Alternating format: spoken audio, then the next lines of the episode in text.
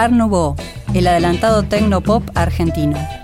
Y de a poquito vamos completando en otra historia todo lo que fue el panorama del nacimiento de la New Wave en la Argentina.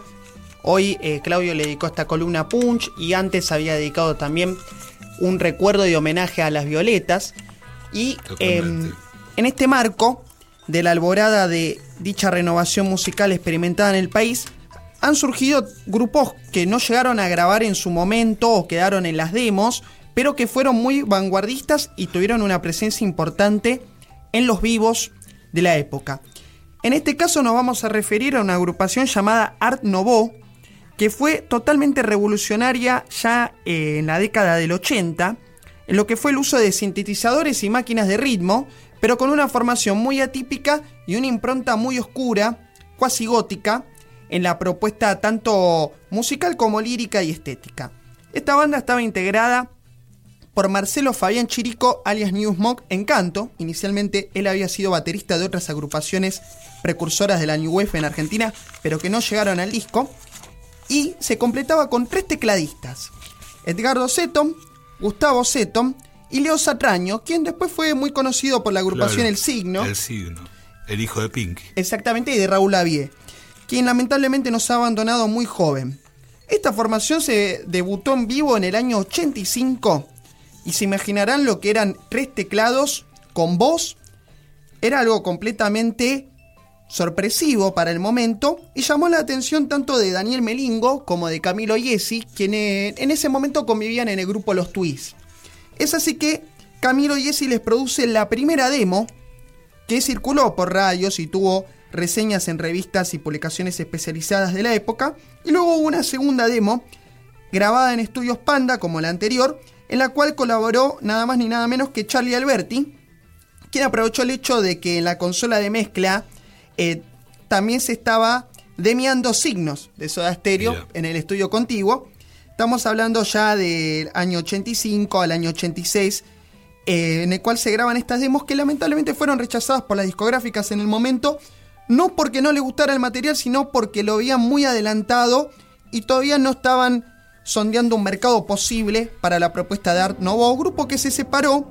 Para 2014 sacaron un long play restaurado con grabaciones de ese material, pero lo que vamos a oír no son estos registros hechos ya en el siglo XXI, sino demos que compartieron integrantes de la banda en internet. Y vamos con un tema que se llama Tecnofamilia, que es muy interesante lo actual de la letra, retratando un poco este aislamiento social dentro del mismo seno de una familia mediante la técnica, en una época en la cual todavía no existían los adelantos, pero eh, alguna intuición se podía avisorar.